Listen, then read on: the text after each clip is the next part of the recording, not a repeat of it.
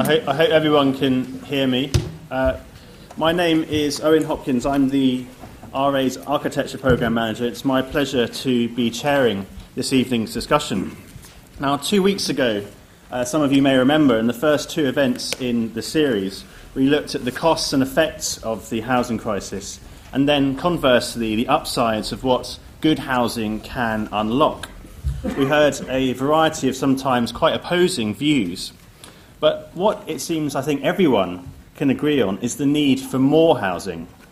Indeed, if we were to reduce the housing crisis to one single thing, it would be a shortage of homes.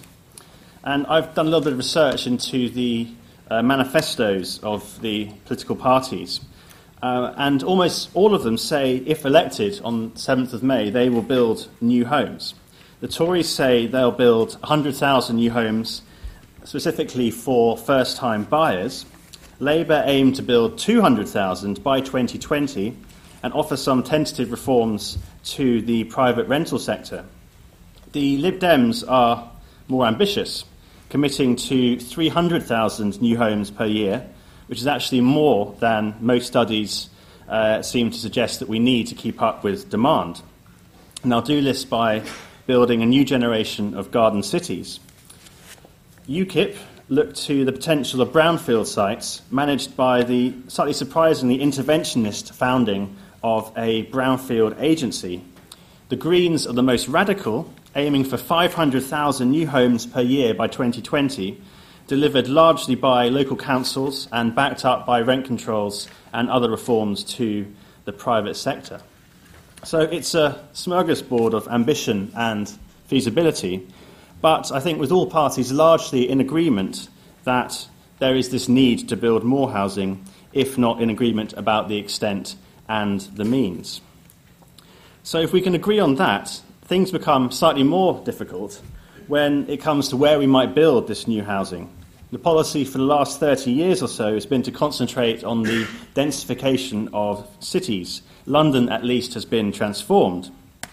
Yet, as investment has piled in, uh, property prices have risen to levels which are unaffordable to all but quite a small minority, distorting the social and economic dynamics of our cities. Many now lay the blame uh, at the door, maybe even the gatepost, of the green belt, which is seen as artificially restricting land supply and thereby pushing up prices. The green belt, in this view, has become a tourniquet around our cities, not just London.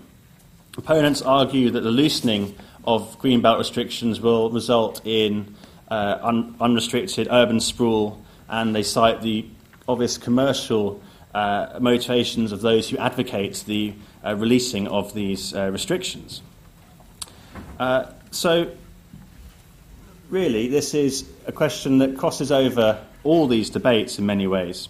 Uh, it really takes us to the heart of the nature of our economy, the nature of the, of, of Britain itself, how, in many ways, we can think about the nature of London as an economic driver of the country, and particularly about the north south divide. When we talk about housing crisis, in many ways, we're talking about a phenomenon of the southeast. The conditions in the north of England, for instance, are really quite different. Um, and although this is, in many ways, a discussion about big ideas and uh, the broader nature of the economy, the effects of where we build new housing are almost always felt on the local level and to some degree a personal level as well, making decisions uh, about it, discussions even, difficult, often passionate, and sometimes rather heated. So we'll see where we get to this evening. I'm now going to hand over to our four speakers, who I'm very pleased to welcome, and I'm actually going to introduce them uh, in turn before each of them make a five minute statement, and then we'll be opening out to questions from the audience. Our first speaker is James Goff. Uh, he is the founder and director of Stirling Ackroyd, the firm of residential and commercial estate agents uh, and surveyors, which he set up uh, on Curtain Road in Shoreditch in 1986. James has played a key role in the area's resurgence and transformation, becoming involved with the young British artists and even earning himself the nickname the Sheriff of Shoreditch. James is a chartered surveyor and has often been involved in building preservation campaigns. So, James, over to you. Thank you. Ladies and gentlemen, good evening. So, how do we answer the huge question of the British housing crisis? I'm a chartered surveyor, commercial and residential property agent. One of the strengths and weaknesses of real estate estate is that it's often called a game for the whole family. Everyone has their own view on property. It is integral to the British mindset.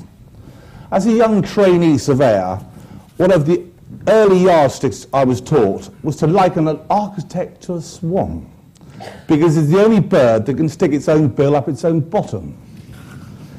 Arguably, with regards to real estate, next best thing to an apathetic, uninspiring, compromised politician is a misguided architect. Architects, however, have a great opportunity to make a difference and often quite rightly gain an immortal reputation, which surveyors like myself do not have as yet. I grew up in the Devon countryside until the, age of 20, uh, until the age of 20, coming from a farming, building and business background. I came to London after completing a degree in valuations and estate management at Bristol. My study of valuations and land and buildings meant London was the place to kick off. My first job was at Edward Erdman in Grosvenor Street, Mayfair. Edward, Ernie, Edward Erdman was a canny property man who acted for, amongst others, Lord Wolfson. Interesting, involved in the Wolfson Prize, which one of my fellow speakers may mention. Towards the end of my first year, Edward, er, uh, Edward, Edward Erdman, I was asked to be involved in finding a buyer for a mostly vacant building owned by the Wolfson portfolio. It was just a few minutes' walk from the Mile End tube station and was called the Wickham's Department Store, known in its prime, however, as the Selfridges of the East. It was well built in 1927 with a grand entrance, impressive column frontage, high ceilings, parquet flooring, and great light. Despite all of this, for the 180,000 square, square feet available, the one company I could find to buy it was only prepared to pay £220,000. It was 1983 already. As a valuer and someone who appreciates the qualities of buildings, I was therefore attracted to East London. I toured it and was overwhelmed by the wonders of Shoreditch. It was a time capsule, a mixture of mid and late Victorian buildings interspersed with 1950s and 60s monstrosities, monstrosities built on bomb sites, evoking my appreciation of the challenges of the London property market. There are so many well-built Victorian warehouses. It abutted the city and also had great transport links. These warehouses have been used by furniture makers, the textile trade, printers, and other light industry. Many had no lifts, still keeping their derricks for loading and unloading. These warehouses were built with attractive yellow London stock, exposed wooden floors, high ceilings, great natural light and spacious lofts, and were built on basement ground and three or four upper floors. They were mostly empty, as such former occupying industries had moved out of London or even the country itself. I used to walk down the street and see owners of these buildings standing outside their unused properties, making polite conversation with those few people passing by. Thank goodness they, thank goodness they were stuck in a time capsule, as, was, as they were not worth knocking down and redeveloping. I came to Shoreditch wanting to overcome the challenge of how these buildings could be used. I could offer cheap rents and manage to attract the creative industries, including artists, architects and designers. The artists were the first group to move in, and I think it was fundamentally the start-up of the young British artist movement. You can often go into the local pub, the Bricklayers Arms, and find the likes of Damien Hirst, Tracey Emin, Gary Hume and Gavin Turk. As a local agent, I, was, I proudly sponsored artist events such as the Fate Worse Than Death, held in Hoxton Square, where Damien Hirst was making and selling spin paintings for one pound. And if you showed him your genitalia, then you got it for 50p. I understand these paintings are now selling for £25,000 or more.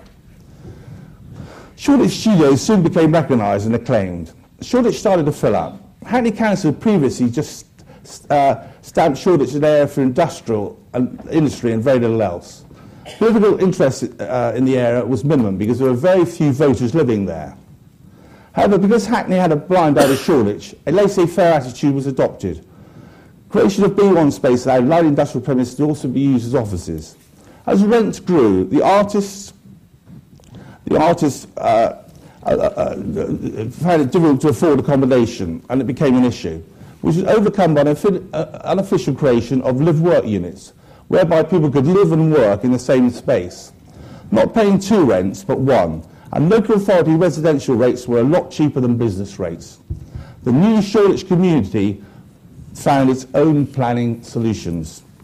Lady Shoreditch also now accommodates dozens of boutique shops, trendy bars, and like, uh, etc. And like Tribeca in New York, is recognised as one of the five hippest places in the world.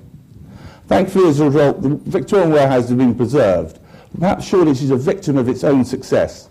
Move work has become private residential accommodation, and many young people aspire to live in Shoreditch, creating a new demand for housing, bringing along with it residential tower blocks which are now rising up. I'm concerned by some of these proposed tower blocks as they do threaten the livability and human scale of the area. Many hotels have also been built in Shoreditch. Another 1,200 rooms have been planned for the next three years. Will this be a, a good impact? Will this have a good impact? When I first came to Shoreditch, you could buy any vacant warehouse for up to £20 a square foot freehold. We are now selling flats in such buildings for over £1,500 a foot. Depending, uh, depending on who you believe, we, uh, depending on who you believe, there's something between four and 900,000 new homes need to be built within the next 10 years. At, Stirling Ackroyd, we believe 600,000 new homes are needed and can be achieved by developing 1.3% of the Greater London, London brownfield site area while preserving all green spaces. This is based on 2.3 people per household. Private payments by developers for affordable housing are a mess. So-called government guidelines suggest up to 50% of all private developments should be affordable, should be affordable housing. It is in reality, local authorities and developers often agree 20 25%. Some de developers negotiate this down to 10%. You cannot blame them for doing so. This is, there to make their investors and themselves profits, and they are working within the law. The threshold of affordable housing starts at 10 units or more, which Institute and Council are currently challenging and taking to the Court of Appeal. The Greater London Authority states that 420,000 homes need to be built over the next 10 years, of which 150,000 are affordable and 5,000 for long-term market rental. All our figures come from official sources. So this is my last. Thank you. Another important point I'd like to briefly mention is the countryside. Apparently 13% of England is protected by so-called greenbelt land, and the idea that the countryside should be protected at all costs is wrong. It needs to be used for the better good of the UK as a whole. The large green belt around London needs to also be brought into play to help London's housing crisis. And again, a sensible master plan, good design and consultation with local residents needs to also be applied. Here allowing for building accommodation in town to help London's housing crisis. The Planning Act of 1947 was mostly responsible for the Green Belt and was made a long time ago, and lots of things have happened in the meantime. The new town of Milton Keynes in Buckinghamshire was founded in 1967 and is easily criticised for its poor, modernist, unfriendly design. Because of this, it has disproportionately strengthened the argument for no further development of, of, development of new towns within greenbelt areas. The answer to our housing crisis is a proper collection of the facts, so we're all singing from the same hymn sheet. We need politicians to raise their game and in an unselfish political way allow for 10 stroke 15 year master plans to be made and adhered to. The issue of affordable housing payments by developers needs to be fairly set, but please excuse the pun, and set in stone. So everyone knows where they stand. Also helping land prices to become less speculative. The good design by architects is a very important role to play. And don't worry, for good work, architects should be well rewarded there must also be proper consultations with locals and others. I, would, I end by saying, I, I, I, would end by saying, I appreciate like to see London, the Londonness of London protected. And two relevant fundamentals whilst growing up in the countryside applied to me over the issue of the housing crisis. The first one was that my school, one of my school speech days, where the former master of the rolls, Lord Denning, stated, it is every Englishman's privilege to pay his taxes. And the second fundamental, which I learned as a Cub Scout, were the immortal words of Lord Baden-Powell. Try and leave this place in a better way than when you found it. Thank you.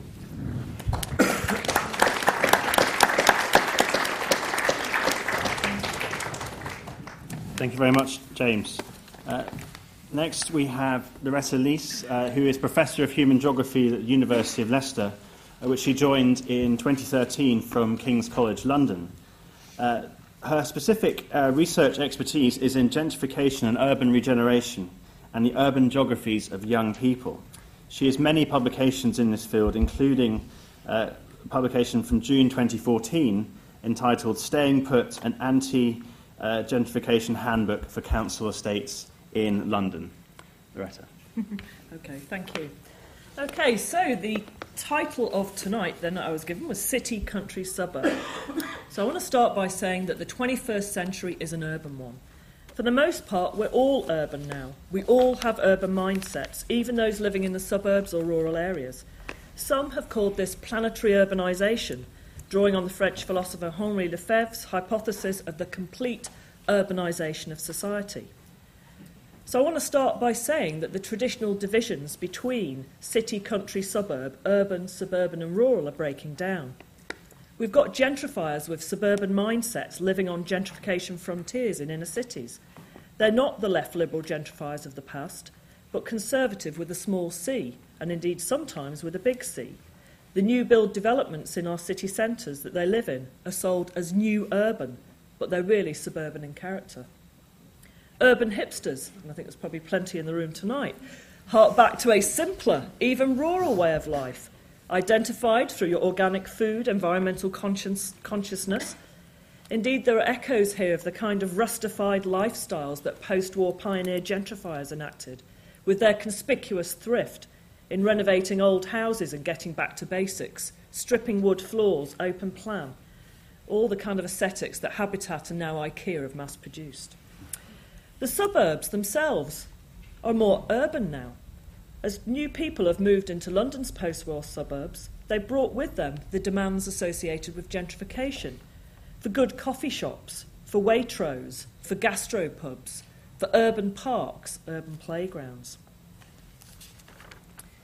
So, planners and policymakers need to wake up to the reality of the breakdown between the old modernist categories of city, suburb, and rural. This will mean rethinking planning and policy making. Some have mooted re ruralisation as the solution to planetary urbanisation, but realistically, that isn't going to happen. The way forward socially, economically, and environmentally is through rethinking cities themselves. And the green belt, I think, should remain. So that's just what I wanted to say. And just quickly to answer some of the questions that were put to me. Where should we put housing in Britain? I think we should infill and densify our main cities and protect rural areas. Not only is this the way forward in terms of environmental sustainability, but economically it makes good sense in terms of jobs and services.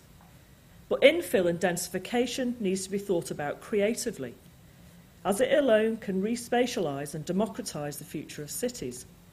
If we draw on the best aspects of the city, the suburbs, and the rural, if we draw them in, if we plan them in, rather than separating these three out and segregating them, we have a whole new take on the notion of mixity. And of course, the notion of mixity has been almost obsessive with the previous uh, government. I think one of the things that will break down some of the problems is a nationally efficient high speed public transport network, like Switzerland has, that enables us to rebalance the economy between north and south, northern cities and southern cities at a local level, I think we need better and faster public transit. And already, property values are jumping around in London, around those locations that are newly developing rail, tube, and even cycle pathways, demonstrating the real value that the public thinks in terms of spatial capital. Enabling everybody's spatial capital, their ability to live in a strategic location according to how they live and how they work, is really, really important and it needs to be brought in to how and where we build new housing. So, for example, densifying around transit hubs, like's been done in Barnet in, in North London. Good idea. The downside is it's often at the expense of council estates and council tenants who are pushed out. It may even be desirable at the national level to rethink what we do with small, shrinking towns. Maybe, like Detroit, we bulldoze. Maybe we bring them back to the original villages that they were a good topic of debate, I think. But my view of garden cities is that all big cities that we already have are redeveloped as garden cities, but really the better term is green cities, ones that encompass nature and are environmentally friendly. But all of this is dependent on planning democratically. The core issue of planning theory and practice, according to the American urbanist Jane Jacobs, is fundamentally about the allocation, distribution, and alteration of property rights. Planning needs to get back to its reformist roots. Planners need to start realistic and strategic conversations about the social and economic reform of our cities. All housing, all new housing, needs to be affordable for the populations who need it. And as James was saying, affordable housing is not affordable for the vast majority of people. Council housing, social rented housing, needs to be retained. It needs to be grown. It needs to be protected. We need to stop right to buy. We need to stop the significant demolition of council estates. We need to make sure that if registered social landlords take over council estates, the rents don't go through the roof. The state, I think, has an obligation to protect us from gentrification. It also has an obligation to house the poor and the less well off, and even beyond that, to allow middle class populations access to social housing if they so desire. The cult of property in the UK needs to be undermined, not supported. Homes are for living in, they're not investments. And I think, given the volume of investment in real estate, not just in London but also throughout the country, I think we may yet be in real trouble because there's been a kind of over escalation of money and investment into what Marxists call the secondary circuit of capital that's real estate. So many people are still saying, well, gentrification is a good thing. Well, the evidence from 50 years of gentrification research by academics and policymakers says no, it isn't. In fact, there was a, a report just last week from the What Works Centre for Local Economic Growth into the regeneration of estates and renewal of estates, which today is the kind of gentrification that's happening in London, that says Overall, the evidence suggests that the measurable economic impacts on local economies in terms of employment, wages, or deprivation are not large, and in fact, they're often zero. In contrast, these projects have a positive impact on property prices. So, all the kind of forms of urban regeneration that we're seeing in the moment are actually gentrification. And this is one of the problems. We need urban regeneration that is not gentrification. That's it, really. Thank you.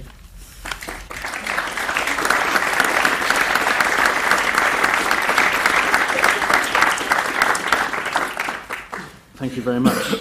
Now, to my left is David Rudlin, who is director of Urbed, which their website says does what our name suggests by specialising in urban design and sustainability in an urban context. Their work traverses regeneration for public and private sector clients, master planning, and planning strategy at a range of scales. Uh, as has already been alluded to, their Garden City project for the imaginary city of uh, Uster, I've got that Uster, right? yeah, Uster good, yeah. Uh, won the Wolfson Economics Prize uh, last year. David. Thank you.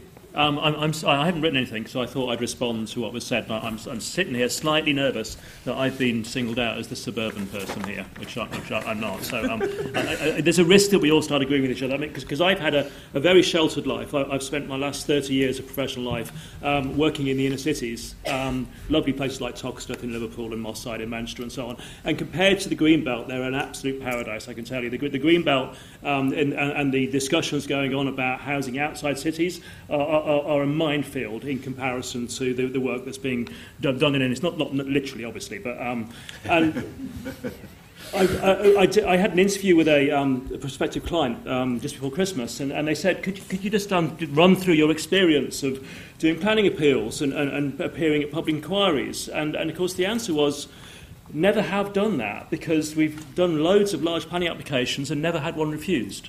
Um, and if you talk to people working in, in, in rural areas, they, they find that extraordinary. So, um, since winning the Wolfson Prize, I've, I've had the, um, the, the interesting experience of going around talking to rooms full of people, uh, um, rooms full of planning lawyers and barristers and planning consultants who spend their entire life uh, working for landowners to undermine the planning system to generate, to, to, to, to extract a piece of land with a housing permission, which can then generate the landowner lottery winning scale windfalls of money. And on the other hand, talking to rooms full of local authority planners, looking slightly beleaguered, has to be said, who are writing reams and reams of information copper plating their policies because they know that every line is going to be challenged, every line is going to be scrutinised, and if they make one mistake, then they will let something through. The housing that we're getting as a result of this is the, um, is the unplanned result of a chaotic process. It's not actually planning at all. Um, and it's incredibly depressing. And I, I've also had people suggest to me that this is actually no mistake. Um, that if you're in government and you want to allow housing to happen but you don't want to be blamed for it, then actually the system that we have is very well designed to actually make sure that the local authorities get the blame if housing is stopped and they also get the blame if it's allowed. Um, and actually what we have is a, a system which is completely dysfunctional uh, at the time. And the reason it's dysfunctional, to, to be honest, is because we have at the moment, uh, well, we, we have at the moment a government who, on the one hand, doesn't like planning because it's um, against the free market, on the other hand, loves planning because it stops housing being built in, in their constituencies. And so we have this complete sort of dichotomy of, of views. Um, anyway, those of people who haven't read our Wolfson submission, um, have been surprised, and Lord Rogers was very disappointed in me um, uh, for writing it because they've assumed that we've given up what we've been doing for years, which is promoting urban development. So now, in the 90s, we wrote a piece of work for, the, for Friends of the Earth, which, um, which suggested that 75% of all new homes can be built within urban areas. Um, and then the government policy for many years, up until the, the, the recent um, NPPF, was that 60% of housing should be built within urban areas. Um, and up until the recession, we were just about achieving that. We were, we were more than achieving that, in fact. I think that we peaked at 81% of all housing was built in urban areas uh, in about 2008, 2009. Um, the problem is that actually the housing that we stopped being built outside um, um, urban areas didn't transfer onto brownfield land. It just didn't get built at all. And so for all those years, actually, we ended up under providing housing. Even during the height of the property boom, we weren't providing um, 200, 250,000 homes a year, which is the amount of homes we need. Even at the peak of the boom, we weren't doing that. And as, as Shaun will no doubt say, that partly that, part of that is because we're not building council housing, but we're also not, not actually creating conditions where we can build the amount of homes that we need. So in our Wolfson essay, we said, yes, we should be building 60% of all homes within urban areas. And if you're Sheffield and Liverpool and Manchester, you can probably build all the homes that you need within your urban area. However, there are places where that's not possible. And we talked about the fictional city of Uster, um, which of course doesn't exist, although I, I did a presentation in, in York um, last week and revealed to them that it was actually based upon York, which came as a bit of a shock to them, to be honest. Um, but and places like Cambridge and places like Oxford and, and, and quite a few sort of medium-sized towns which simply don't have the capacity within their urban area to accommodate the growth that they need. And the only way that they are going to allow themselves to grow, and, and we can have a debate about whether they should or not, because there's people that say these places should just stop growing and should stay where they are, but if they're going to grow, they need to grow outwards. And if we're going to allow them to grow outwards, we shouldn't do so by the free market allowing things to let rip. We should do so by planning properly. And planning properly should involve a mechanism for loosening the green belt, for allowing these places to grow out into the green belt in the same way that Edinburgh once grew into its green belt wasn't a green belt at the time, of course, when it built Edinburgh Newtown. Edinburgh Newtown was built on greenfields. Bloomsbury was built upon greenfields. Mayfair was built upon greenfields. All these places were built positively as in a way that added to the quality of, of what they were. In this way, it's not the dichotomy that the title of this session suggests of town or country or suburbs. It's actually about creating a, a, a situation where cities can towns and cities can expand in a way that the actual city expands rather than becoming something which is suburban. Um, so, anyway, I'm going to finish there. Thank you.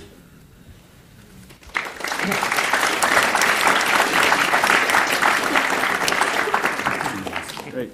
Thank you very much. And finally, we have Shaun Spiers, who is the Chief Executive of the Campaign to Protect Rural England, which, and again, quoting from their website, works to protect, promote, and enhance our towns and countryside to make them better places to live, work, and enjoy now and in the future. He was appointed to that role in 2004, before which time he was chief executive of the Association of British Credit Unions, and before that he was an MEP. Shaun.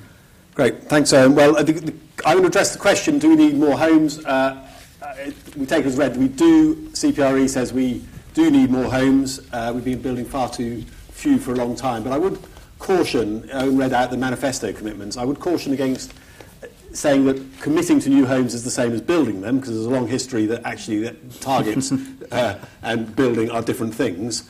Uh, and then we have to consider um, how they're shared out. Danny Dorling wrote an interesting book last year pointing out that actually we've got more space per person. Uh, the space per person is growing every year, even in London, but it's unequally shared out. So there is a question about who the houses are for and a question of how we address uh, e- equality. Um, there question, there's a question about what they're, they're, they're for, uh, and very often they're for investment, including uh, investment by overseas buyers, and it would be really good if the passes, as well as committing to building more homes, committed to stable house prices, that housing should be uh, meeting reasonable need, not just uh, investment in the future.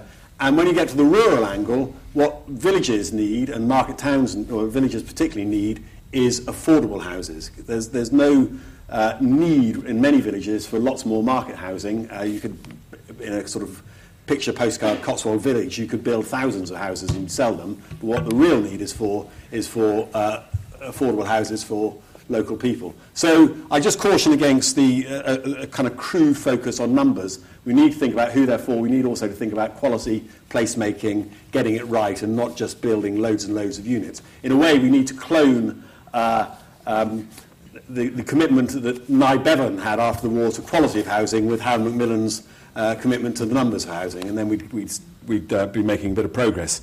So what's stopping us building housing? Uh, the blame is often put on NIMBYs, and undoubtedly there is a need, if you're going to build housing, there's a need to get consent. And if you work properly with people, uh, I believe you can get consent. If you impose uh, developments on people, you're less likely to get it.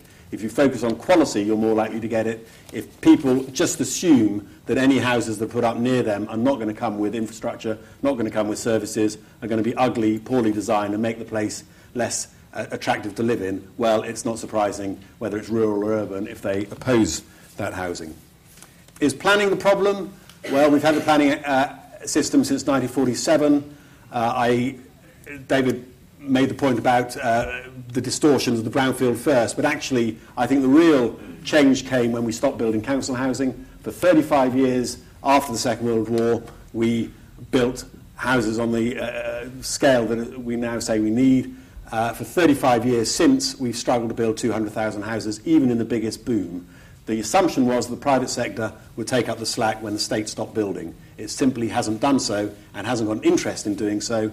And now you have a real concentration in the house building industry of a few big builders who have no economic interest in massively increasing their output. And the small and medium sized enterprises that used to build only 30 or so years ago, two thirds of our houses, now built less than a third and falling. So you need to do something about the house building industry, and that would include things like uh, self build. Is the green belt stopping houses being built? Well, of course, the green belt stopping houses being built where some developers would like to build houses. The, the purpose of the green belt is to stop urban sprawl and to focus development on uh, existing cities and to aid urban regeneration, and it's been fantastically successful in that. Green belt can be with, redrawn uh, in exceptional circumstances as part of a proper planning process, and CPRE has supported redrawing greenbelt boundaries over in, in, in Cambridge, in Gloucester, in York, and elsewhere. At the moment, we're not doing so in Oxford, and this is an irritation to David and Urbed, but the fact is that Oxford City Council is, is zoning for um, employment land where you could build homes. It's a city with uh, a very vibrant economy, uh, a, a growing university, but land is being zoned for employment instead of building houses. Uh, and also, there's a plan in, in Oxfordshire to, to have 100,000 extra jobs in the county, the most rural county in the southeast, a county with full employment. Well, no wonder there's a housing problem if you want to get 100,000 extra jobs there. So, how do you uh, spread development more evenly across the country is another issue. Is, is the price of land stopping us building the houses we need? Well, obviously, the price of land uh, is excessive, but when Milton Keynes was first being built, the price of land uh, amounted to about 1% of the price of building the house. Now, in some areas, it's 40%. And what's happened since we built Milton Keynes is the state has lost the, uh, the, the desire to properly capture the uplift in land value that comes from development, which is why landowners are coining it in. Um, doing absolutely nothing except sitting on the land, then it's given planning permission, and suddenly it's worth massively more than it was before. There must be a way of capturing that uplift in land value uh, to, to control house prices. Um, so, really, what I'm saying is it's not just about planning. These are the reason we're not building enough houses, and actually the reason we're not building good enough quality houses, which is a, is a, a, major concern as well, is not just to do with planning. I think we need a land use strategy uh, in England akin to the one they're developing in Scotland. Uh, nobody wants another major upheaval of the planning system now, but we need to start thinking, I think, about how we get uh, a planning system that isn't the chaos that you suggest or the developer-led system that many CPRE members in the Shires would think they're encountering. We need to think about taxation of land and housing, which is way off the political agenda, far too difficult. Uh, the Daily Mail wouldn't like it. Well, there's serious stuff to be considered there. As I say, we need to think about the quality of development and placemaking. As Loretta said, we need to think about tenure as well and not just assume that the one ten, tenure which everybody should be made to have his owner occupation. Shelter did a report about 20 years ago, which, uh, 10 years ago, which suggested that there were a lot of people um, who were asset rich but income poor, living in substandard housing conditions because they couldn't afford to do up the houses they were, they were living in. You know, we shouldn't be driving people just into owner occupation because there's some notion that, that the best investment you can ever make is, is gambling on property. We, we should desire stable house prices. Uh, so in short, I think we need more sophistication in addressing this problem. We need more ambition. And actually, at the end of the day, we're going to need more planning. Thank you.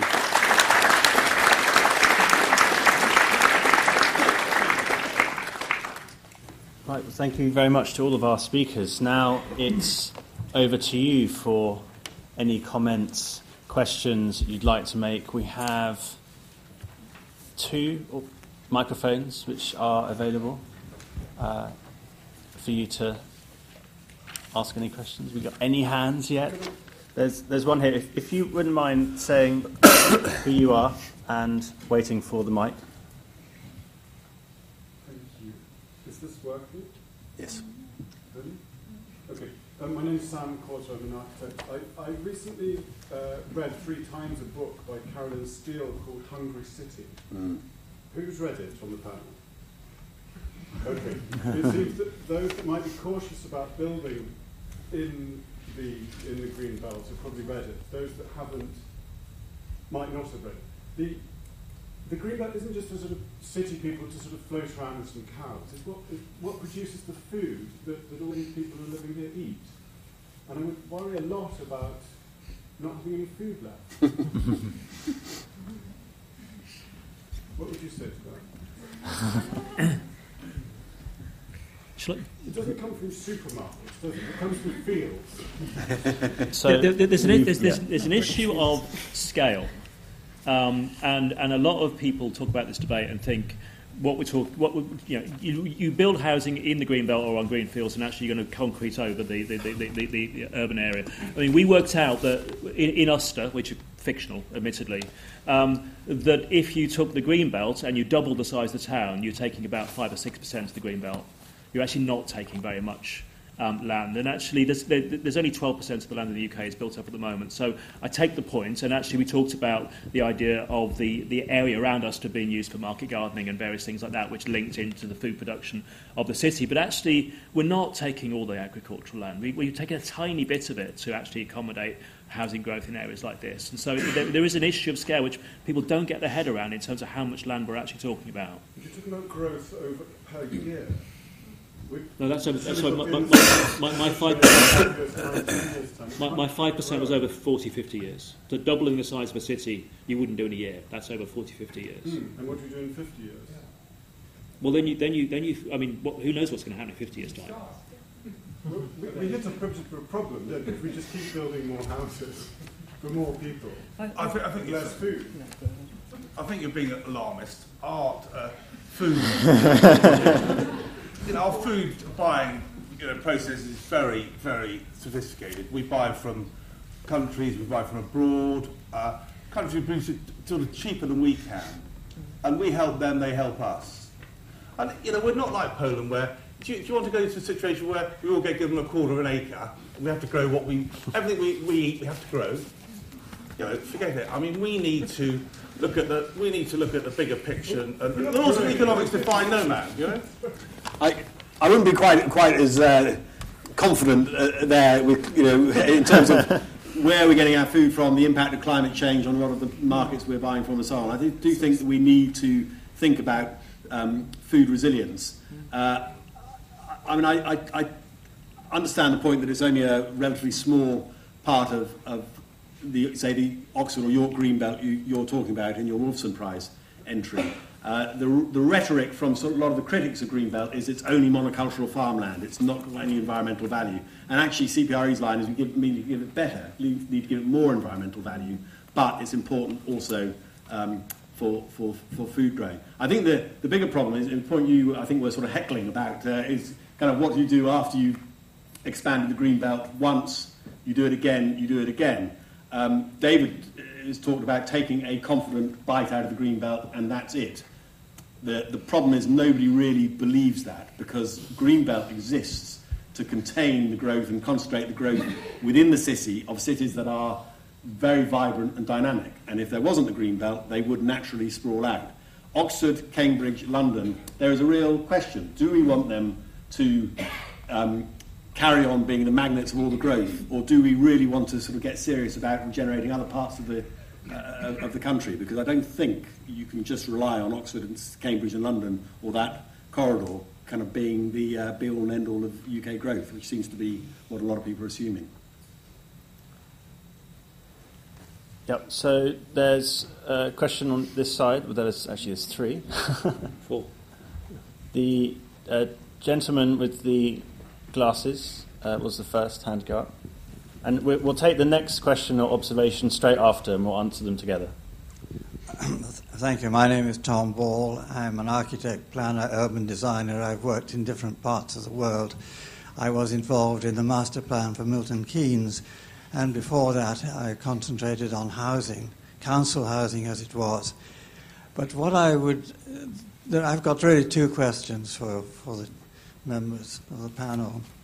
Um, planning has been completely destroyed in the terms that planning was set up in 1947. We've had government after government, and particularly this current government, that sees no actual moral responsibility for providing homes and good conditions for the community. Now, that was very much the case in the 1960s when I was also involved, when the government put out a survey and said, What is the need for housing? What is the number of housing? At that stage, the, the report said, in order to meet the need, not demand, demand is a, mis- is a mysterious and wrong word to be using. The need then was to arrive at a target of building 400,000 dwellings per annum. That's all kinds of dwellings. 400,000. We, in about three years, and then what the government did was said, right, how are we going to do that? And they set up something called the National Building Agency. People don't know about this any longer. Um, and, and that developed standards. It accepted the Parker Morris space standards for housing. Um, and it, it, in about three years, it was approaching the, the tar- total of 400,000. So pl- planning has, got, has been destroyed, utterly destroyed. Um, saying that the, the private sector will provide the houses that are needed is absolute nonsense. There has to be direction and there needs to be planning. And last thing I would say, the, the absolute lunacy of what is being said about the growth of London, accommodating 50,000 dwellings, says Boris, in a year. A- absolute nonsense. Anyone who knows about the centre of London realizes that London has already reached capacity. It's not quibbling about what happens in the, in the Green Belt. The central areas of London cannot cope. So we bring back planning. Please the four speakers insist that government bring, brings back planning. Great, thank you. Uh,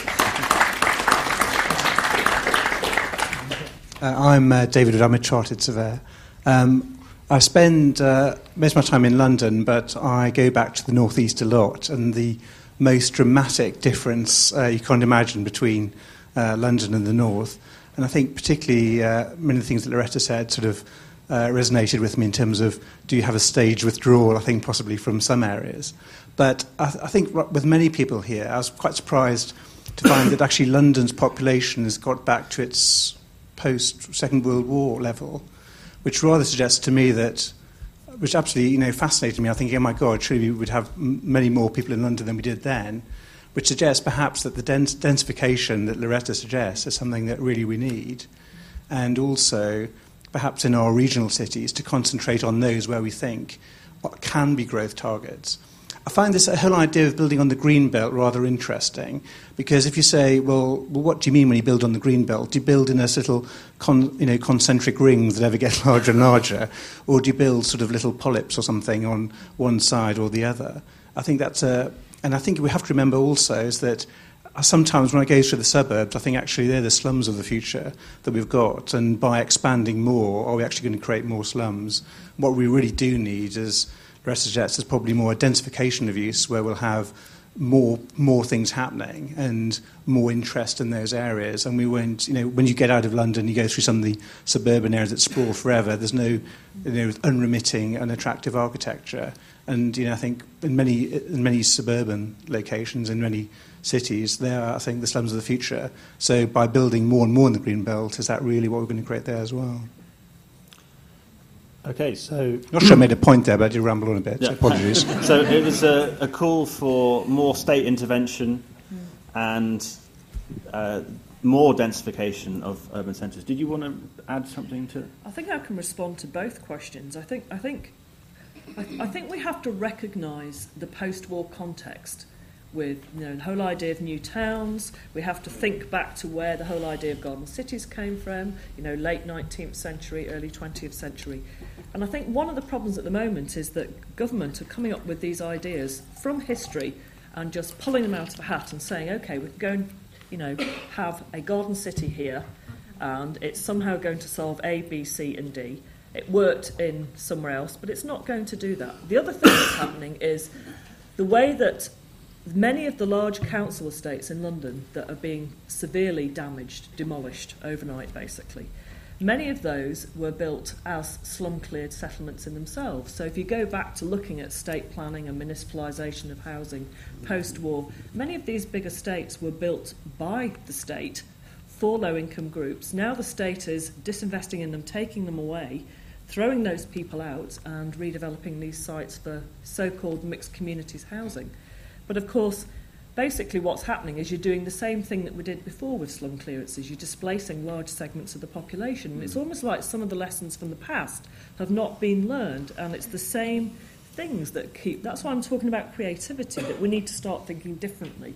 We can't keep going back to old ideals and old kind of, you know, kind of planning regimens. And I think it is time to kind of move on I've not said that very well. I'm a bit tired tonight, but I guess you know what I mean. David, would you like to respond to the, the earlier comment about a more sort of interventionist state housing policy? Because you expressed some scepticism about the role of politicians. Well, politicians, I agree entirely about the intervention state. I mean, I think I think we won't get anywhere near the housing that we need until we start um, planning positively as a government, um, and as regions and as, as councils. I mean, we need we need all those levels. And I agree that we should. I, I, you're not going to get me arguing against building much more council housing than we have at the moment. But I think we can also achieve much higher numbers of other types of housing. In, in our essay, we talked about self-building, we talked about custom building, we talked about small builders, all those things, because actually the house builders will produce what they produce every year. You, you won't get the house builders to increase their output massively, but what you need to do is add other ways of providing housing in, and 60% of housing in France is provided by self-build, self-provision. People get a site and commission someone to put their own house up. You know, they, they don't have the volume house builders that we have, so that I, I agree entirely with, with, with provision. In terms of building crap in the green belt, well, don't build crap You know, don't build new craps at low density suburbs, build proper urban interventions in the green belt and don't smear it around. Take, as Shaun said, we said, take a confident bite and plan it properly and put a tram service to it and put a local centre to it and, and, and do it in a way which can sustain itself. Um, and just finally about growing London. I mean, London um, has huge potential for further growth. That may, that may be not popular in the room, but you know, it's only back to where it was before the war. Mm-hmm. If you look at what New York is, it's a world city. I mean, if, if, if you, eh, we, we tried, to, I mean, Abercrombie basically tried to stop London growing after the war by creating new towns and overspilling population and so on, and it stalled the economy of the city. In the 70s, London was, it was in recession. Um, since it's been allowed to grow, first under Livingstone and now under Johnson, it's actually the economy is now booming and it's driving the rest of the country. And we in Manchester are getting the benefit because we're getting overspill from that. We're getting people moving out of London coming to Manchester because you can buy a decent house in Manchester for the price of a shoebox in London. So it's starting to, to affect um, other places as well. Cities need to grow. So that's the dynamic that Jane Jacobs talks about. As soon as it's like sharks, as soon as they stop swimming, they die. As soon as cities stop growing, they, they start to. But, to, but to growing within its greenbelt boundaries, it's not been growing. I mean, it wouldn't be as dynamic and successful yeah. if it had been allowed to sprawl. So it's growing, but it's growing internally, as it were. Can, can I go back to good old Shoreditch? I don't know how many of you read The Child of the Jago by Arthur Morrison. It inspired the very so first social housing that was built in this country, and that was built in Shoreditch, the Boundary Street estate. And that was about a poor boy called Dickie Perrott, where things living in this slum, things went from bad to worse. This estate was built in the 1890s and it was well built. And it still stands there handsomely doing a proper job. It was well planned, well built, and stays there. And that lesson should have been learned and applied forevermore. It hasn't been. The reality of that boundary estate was that there were quite a large number of people who weren't able to move into the new estate when it was newly built mm-hmm. afterwards. A large percentage of the lower, lower um, income portion of people who had lived in the slum zone before weren't able to afford the rents on the new boundary estate, which is exactly what's happening now. People being moved out and aren't going to be able to afford to move back into the new lovely housing estates that are built for them because they can't afford it. That's exactly what happened back then. Lovely as it was, and fantastic as it was there to live in, uh, it was still slum. It was still, you know, a clearance of, of, of population. That was the wrong thing, but who did move in there? The respectable working classes yeah. are allowed to move in. Whatever that but they still need they still need affordable places to live. Yeah, but it's how they defined respectable. Well, yeah, at that time was quite yeah. problematic. right, uh, we'll go now to the back. Um, there's a gentleman there, and then we'll go uh, over here after that.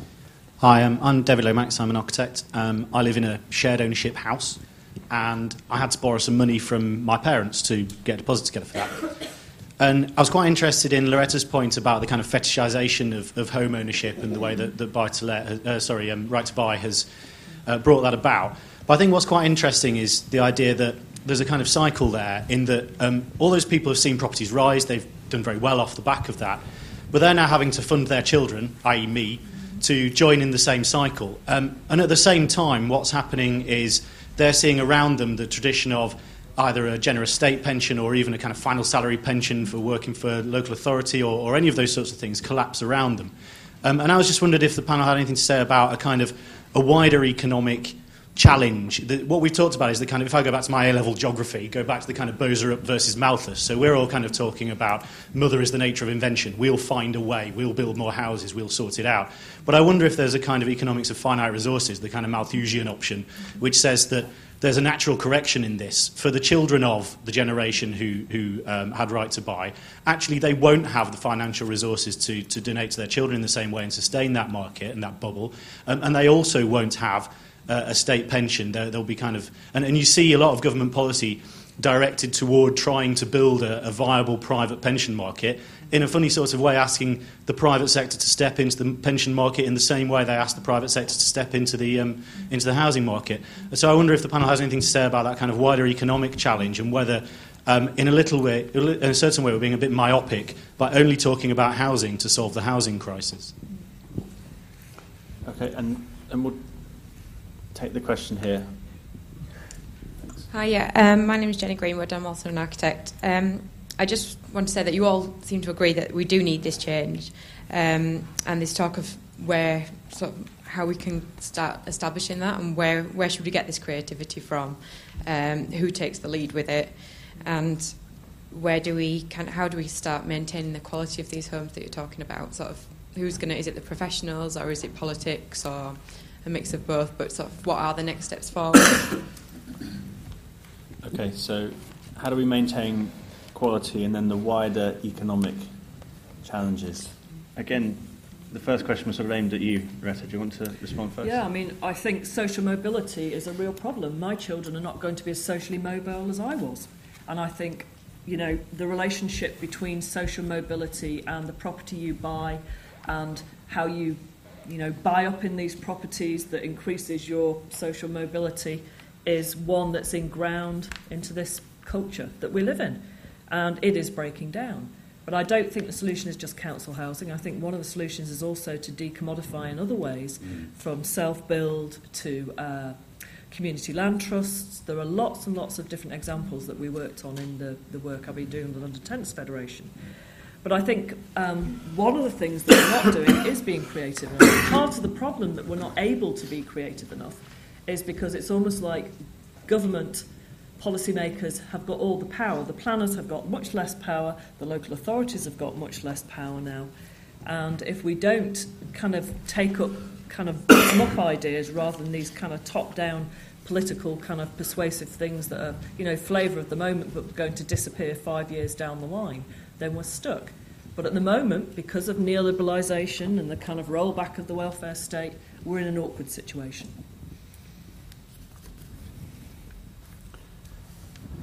James, do you, respond? Because, I mean, you talked a little bit about the possibilities in Shoreditch that were essentially allowed by this, the, this kind of, you, you sensed it as an opportunity. So it's a sort of, the market worked in some ways in terms of bringing investment into that area.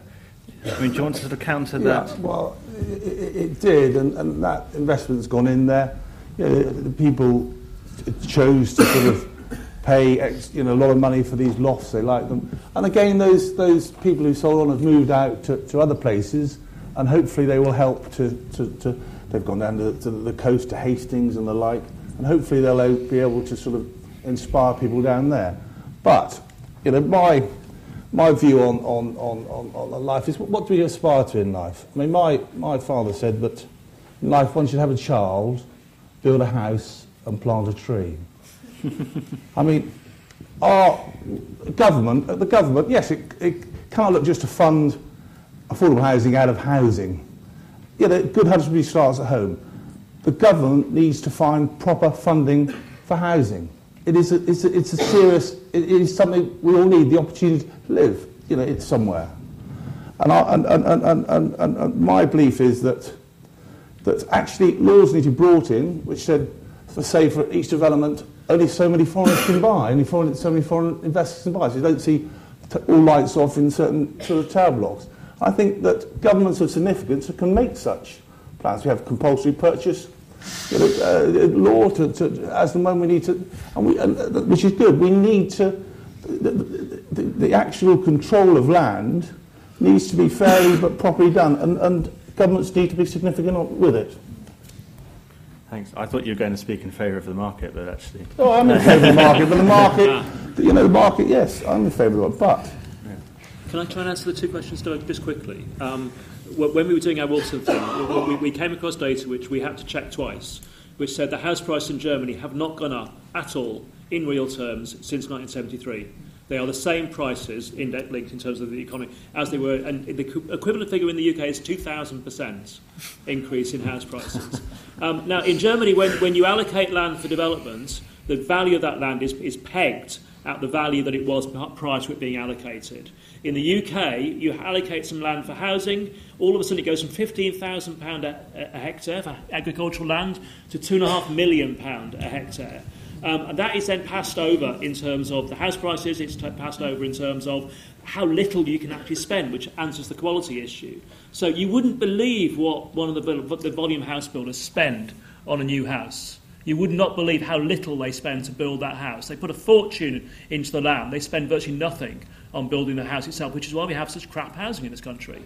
because there's no money left to spend on the housing, even less to spend on the open space and the tram system and the shops and the schools and so on, once you've paid that fortune for the land. So that's what we need to deal with, to deal with both that issue and, and the quality one. As a, and I'm a fellow chartered surveyor, might agree with me, as, as, as someone in the market, the deals you remember the ones you miss out on. And one deal that I missed out on, I could try to get a big investor to buy it for 10.1 million. I think we sold for around 10 million was the old Truman Brewery site. Seven and a half acres in Brick Lane was sold in 1991 to 1992 for, for 10 million pound, around 10 million. And that now is worth no, eight, 900 plus million, who knows? right, next, next two questions. Um, there's one, one at the back there, and then we'll go over here, then we'll come back down to you at the front. Hi, thanks. Um, I'm, an, I'm an architect as well. I actually work for Richard Rogers, who, David, you mentioned earlier. Uh, and him and I would argue, would argue that the uh, compact, um, polycentric cities is the only real uh, sustainable form of development. Um, and you, when you look at the amount of people that commute into the centre of London, you think there must be a capacity to, for, uh, for other centres around London um, and sort of spreading the, the balance of growth outwards. Uh, and do you think there's a capacity for, for this in other regional cities, um, for this idea of polycentric growth, uh, similar to the, the Ruhr area in Germany? Before we answer that, we'll just go to the question on that side. Hi, I'm Emma. I'm a researcher at the London School of Economics. Um, thank you very much for your very thought provoking contributions. And I attended the, the previous events as well. And I think you're right that everyone, it sounds like, is in agreement that we need more homes. And indeed, the March for Homes that occurred in London last week shows that many people who live in London agree. But my question is about the people who maybe don't agree. And I actually live in St. Albans City and District Council, so it's on the Green Belt. And we talked a little bit about um, the beleaguered planners who have the kind of unenviable task of um, trying to kind of pass their local plans through both what the you know what they will come up against in investigation, but also what their constituents are demanding. And so my question is. When we agree that we need new housing, be that through densification of the suburbs or be that through looking at opening up parts of the green belt, what strategies are there for engaging with the public that maybe doesn't quite see the need. And, and, we can call them NIMBYs, but I don't think they all are, you know, not in my backyard. They just don't understand why here, why in my community, why does this make sense? And so I'm just curious if the panel has any ideas about how you engage, you know, the public in this, in this conversation. Well, David, do you want to respond to that, and then we can come to the uh, I'll come back to that in, in, in, a second. We had a whole section in our Essex. Part, part of the Wolfson Prize was to say how could you, how could you make it popular, which of course is the difficult bit. Um, and, and, we suggested a deal. Um, and the deal um, by which the, um, currently housing is spilling out in little dribs and drabs in every, every, every, every suburb, every village, and so on. And what we're saying take that away and put it into one confident bite. So the deal is that actually one, you put it in one place rather than it, everyone suffering. You do so in a way which for every acre you develop, you create a, a, an acre of open space, um, which is publicly available. You do so in a way which invests in, in, in, infrastructure and public transport and so on. And we've tried that out in quite a few communities, and actually there's, there's a deal to be done, I think. Um, and so it, it, there's not enough time to go into the, all the detail of that, but I, I, it's, it's difficult case to make, I think there is a case to make. In terms of Richard, um, as he knows, because I've spoken to him about it, I agree entirely about the polycentric approach. Our Uxcester pro- uh, proposal was a polycentric approach to the growth of existing cities, and, it, and, we started, the first line says, don't build garden cities, they don't work. Um, uh, we, said, we said expand existing cities and do so in a way which is, which is urban. Richard's point, which goes slightly beyond that, and where, where, where, I, where I have sympathy with him, is that allowing greenfield development takes the pressure off urban developments. And that doesn't matter massively in London because there will always be pressure for developments in London. But if you're in Manchester, where I live, if we lo- allowed large areas of greenfields around Manchester to be developed, the incentive to build within the urban area of Manchester would start to disappear. And that would be a bad thing. And so that's why there are different solutions for different places. The solution that we suggested in the Wolfson Prize wouldn't apply to Manchester um, it would apply to somewhere like Oxford. It wouldn't apply to London. We were taking that particular place of turning, someone said earlier, turning the city, in the whole city, into a garden city. That's what we were suggesting. And we were using the garden city term, to be honest, because that was the purpose of the competition. We could have called it something else if we were not putting the Wolfson Prize entry in. Can, can I ask one question? I don't know. Do, do cities now still have to have a cathedral to be called a city? Oh, we, we, No, we, we, that- we suggest they probably should. Milton Keynes has never managed Right. to get city status, has it? No. Okay, well, we'll take another two. There's still lots of hands coming up. So I said we'll come back down here, so we should.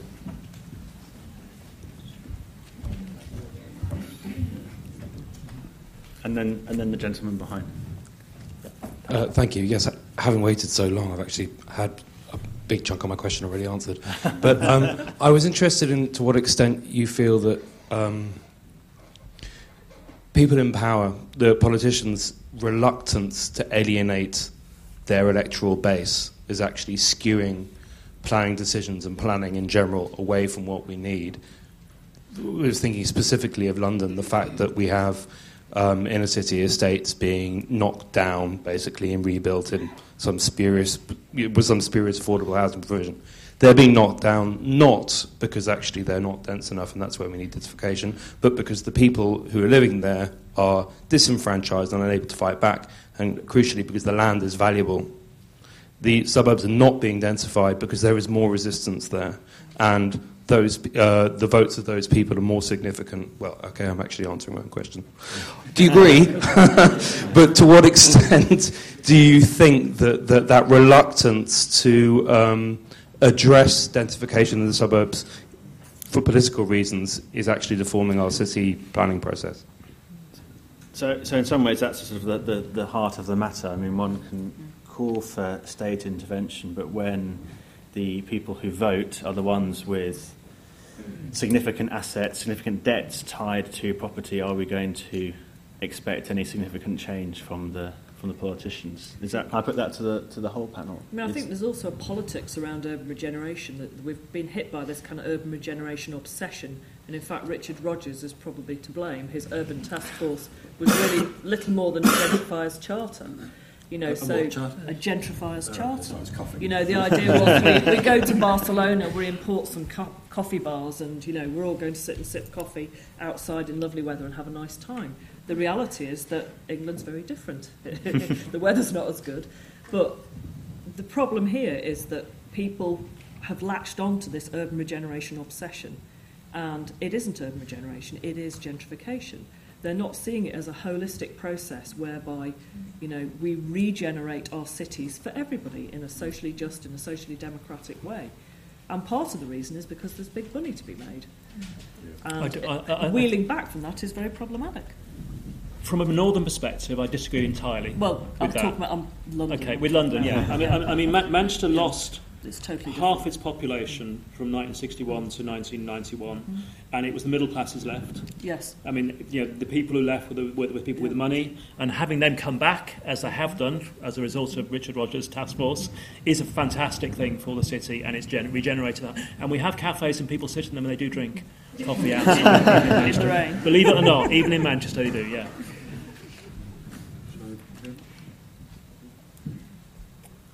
Well, just a, a, a quick. Uh, I mean, the thing I, I should have said at the beginning there is a lot of brownfield land. CPRE did a report uh, a month or two ago showing that there's enough viable brownfield land in uh, for, for to build a million houses, and a lot of it's in London and the southeast. And then there's land that's not deemed viable. I, I understand about 50% of the brownfield land in London is just traded on big companies' balance sheets and will never be developed because it's kind of used as a, uh, as a for speculation and as an asset. So there's a lot of brownfield land before you get to the greenfield. On the point about densifying suburbs, that was happening, and it was happening because there was a financial interest in it, and it was back garden development, and that was stopped. But you know, there were a lot of people in the suburbs who were quite happy to knock down their house and build flats, or to convert, or to have developments in their garden. The problem has been planning it, and that's the third point. And I sort of resisted answering the question earlier from the guy with a beard because I didn't want to go on a sort of Spartist rant, which would offend my members because I think this is being taped. But there is a real problem. I, you know, block the tape out. But there is a real sort of underlying problem that we are, we are committed and have been for 30 or 40 years to a very low tax base and to rising inequality in the country. And until you address those things, then you're going to get the sort of housing problems that we've got at the moment. And we sorted, sorted some of these problems out, certainly in terms of building houses, when this country was an awful lot poorer than it is now.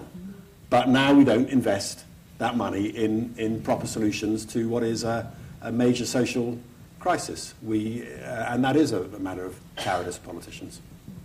But they have to get elected. I used to be one. um, and just behind there. Hello, um, Peter George Culper. I'm a chartered surveyor as well, um, and um, do uh, development finance. Run a company that does development finance for small residential developers. Um, it's not so much a question, just a comment about this. This seemingly kind of black and white divide between what the public sector is responsible for and what the private sector is responsible for. Do you not think, and I put this to all four of you, that the private sector, private developers, particularly smaller ones, um, have been saddled with an impossibly large void to try to fill? That it's not so much a lack of will um, on their part to, to pick up this slack in house building as um, the fact that it's impossible for them to do so. The average developer, as I think David said, will spend an enormous amount of money on the land and have very little left over. Basically, you're spending money, spending money, spending money, spending money, and hopefully, if all goes right, the market doesn't turn at some point in that pipeline, you get it all back at the end. It's an enormous amount of risk. In the meantime, uh, we've got Section 106 agreements, we've got CIL, we have effectively punishment being put onto supply whilst help to buy is coming in to incentivize demand, um, which just sends the whole thing even further and further down. I'm just wondering what everyone's take is on that. Um, possibly be the only person in the room speaking out in defence of the private sector. Well, I, I certainly am for private development. I will make that clear. I mean, you, you, with, with, with the market, markets change, and developers should give me the respect for taking risk. And when something changes, you cannot buck a market. And in Shoreditch, I saw in 86 to 88, the market go up by, by 200%. Great, people got involved. And then it went down the next 12 months by 50%. So give these private developers the credit. And what I think about this is a, a, a, a better London is better, a better London with proper affordable housing, and, and, and knowing where we stand with planning is better for private developers, better for, for everyone. Yes, in, in my heart, I'm, I, I am a socialist with a capital S. I believe in the partnership of man. And, you know, I don't, and I, you know, that's, that's, that's, I hope you do as well, you, you know. Why, for instance, one thing I, is why, talk about council housing, from my research, I find that, that no council house in this country has been built with a bow window. Designed with a bow window. Why is that? People, you know, bow windows. Why, why can't we have a bow window council house?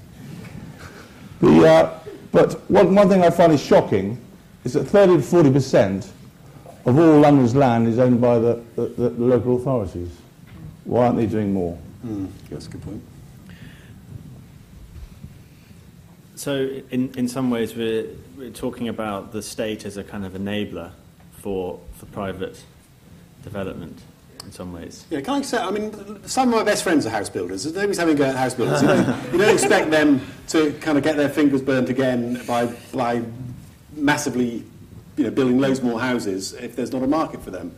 The, the naivety of governments who think that house builders are going to build lots and lots more houses to drive prices down is, is, is stunning. The problem is with, with the rising price of land. And you've got to find a way of, enabling local authorities and, and others to uh, assemble parcels of land and then get decent developments on that land. But if, if, you, if you don't do what we did when we built Milton Keynes, which is to uh, you know, not allow the landowner to, to have a kind of huge um, lottery style bonus is you, the state's got to be more muscular about it and has got to capture that land, that uplift in land value, which comes with planning permission. And, and we've lost that confidence. Right. More hands going up here. So, Oh, yeah, we'll come to you next. We'll take these, these two here and then we'll come over here. Hello, uh, my name's Ellie Thomas. I'm a researcher at the Centre for Cities. Um, I wanted to ask a bit about the Greenbelt, uh, which is obviously really key to this debate um, and a really emotive issue as well as being really significant. Um, I think we seem to be quite an enlightened audience, but a lot of people don't really understand the purpose of the green belt or the reality of what the green belt is all about. And lots of people have done lots of research into this, like Paul Cheshire, who said, you know, um, actually a lot of the green belt is low amenity land, which could be built on.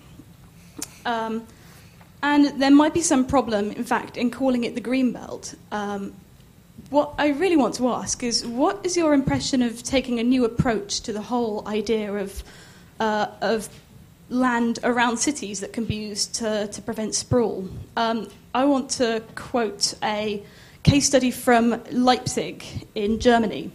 They have something called the Leipzig Hall Green Ring, which is a area of land around the city which is rather than having specified uh, restrictions on development, they have a committee which meets and decides on the basis of a number of factors whether or not certain kinds of development should go ahead, what's in the best interest of the city, of landowners. Um, it's, it's, a partnership committee.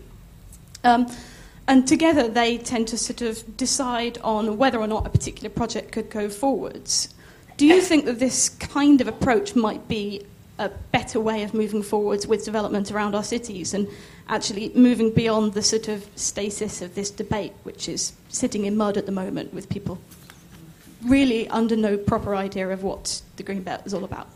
So that's my question. Okay, thanks. And then we'll go here before we answer, please.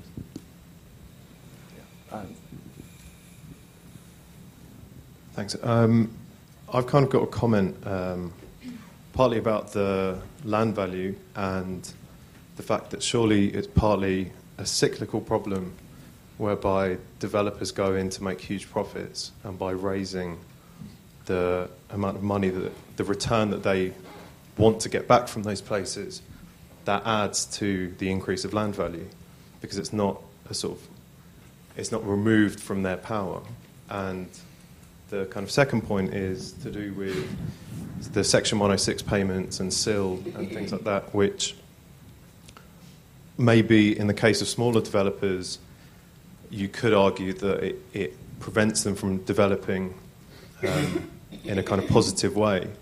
But I think in the case of most big developers, to argue that if the Section 106 payments were there or they didn't make CIL payments, that they would either increase the um, quality of housing that they provided or out of some sort of goodwill that they would provide more social housing because they didn't have to provide the bare minimum through CIL payments, I think is quite absurd.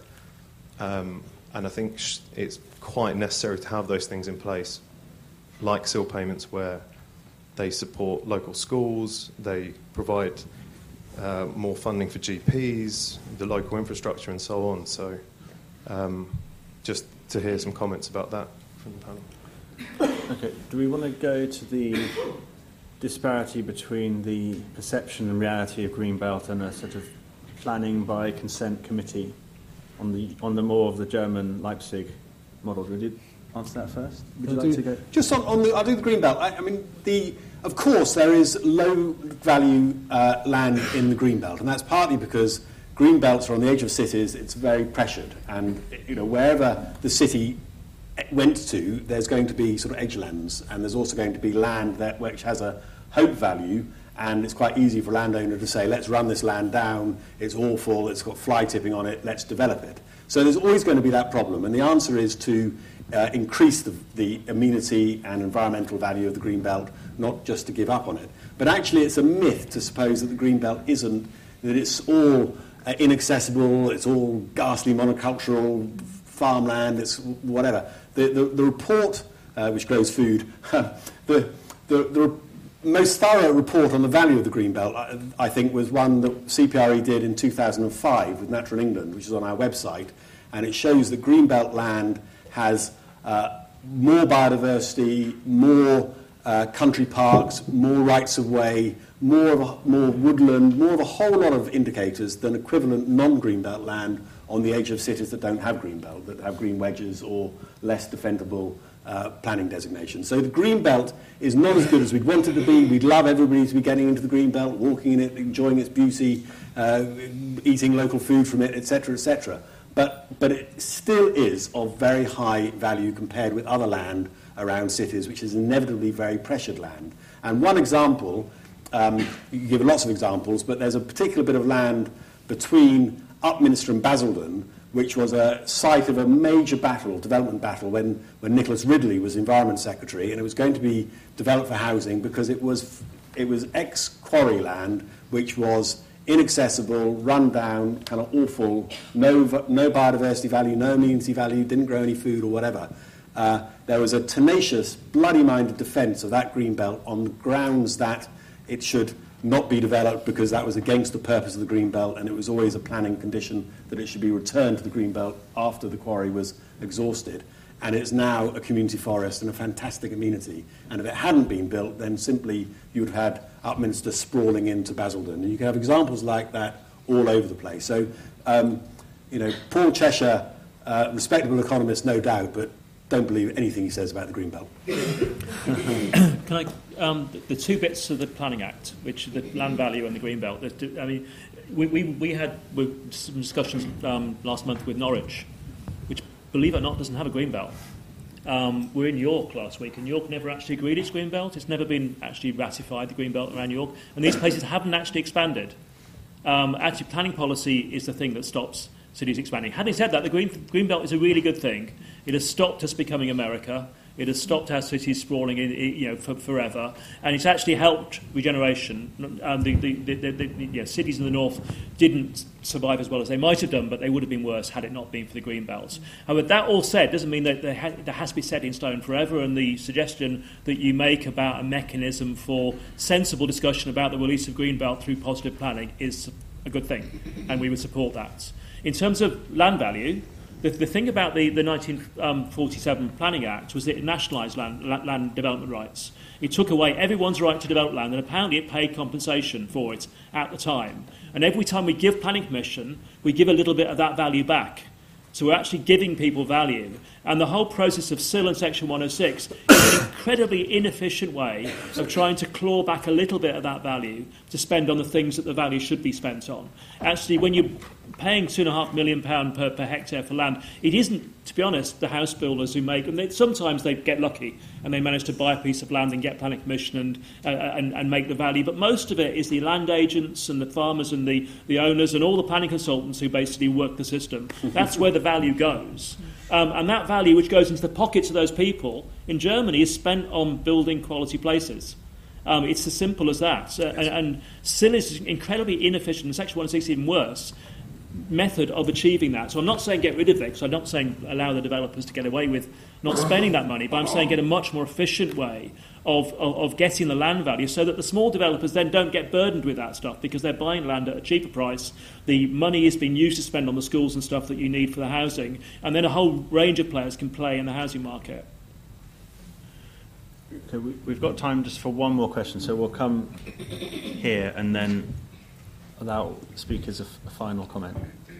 Hi, uh, my name is Paul Coleman. I'm a writer and researcher on urban regeneration. Um, just a bit surprised, James, that you didn't mention the successful campaign by the New Era uh, residents um, on their estate when they successfully managed to stop American property company Westbrook from buying, um, buying up their estate and tripling their rents, as was reported.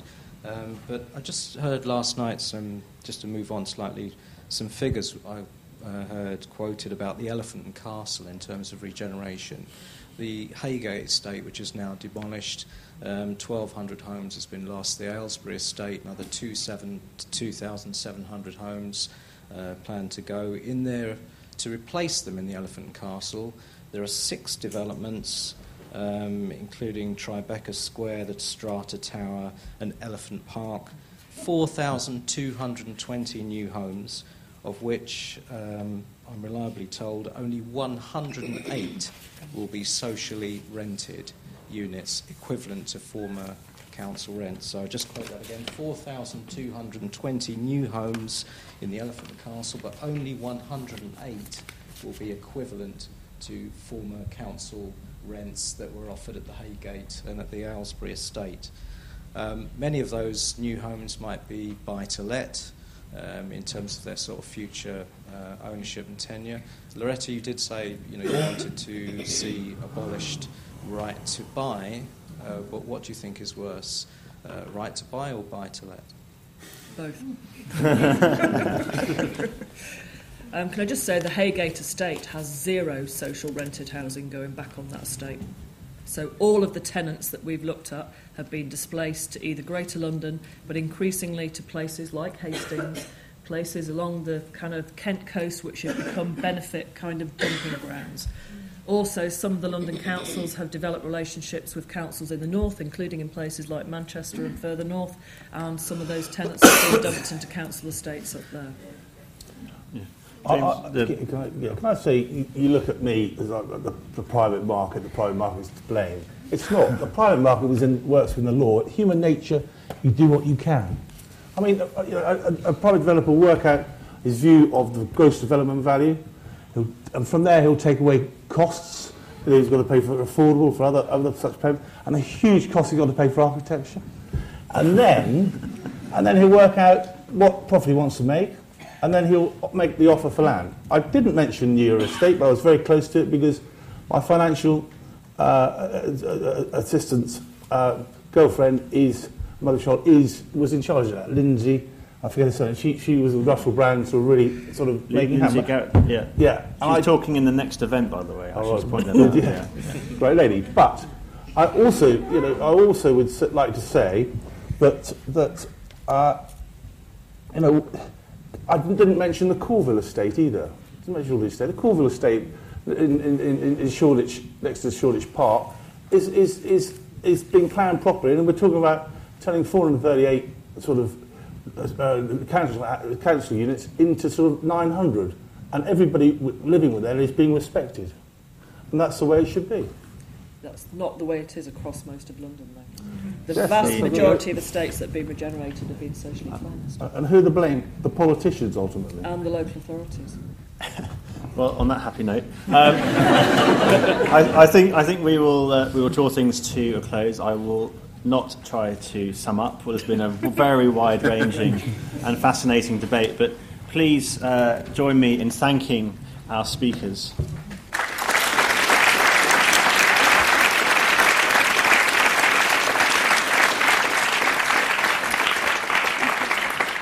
Um, I'd just like to say uh, just a couple more things uh, to thank our supporters this evening, the Drue Heinz Endowment for Architecture and Turkish Ceramics, and to point out that there's an exhibition which accompanies this season of events. It's called Four Visions for the Future of Housing. It's just opened in the RA's architecture space. It's a free space. Uh, it involves uh, May, Fifth Studio, Dallas Pierce Quintero, and Sarah Wigglesworth. And each of those uh, architects will be talking about their proposals at separate events later in the season. The first is on the 27th of February with Alex Ely of May. So please do join us then. And just to invite everyone now for a drink through the double doors at the back of the room, you'll find a bar waiting for you. Help yourself. But please join me in thanking our speakers once again.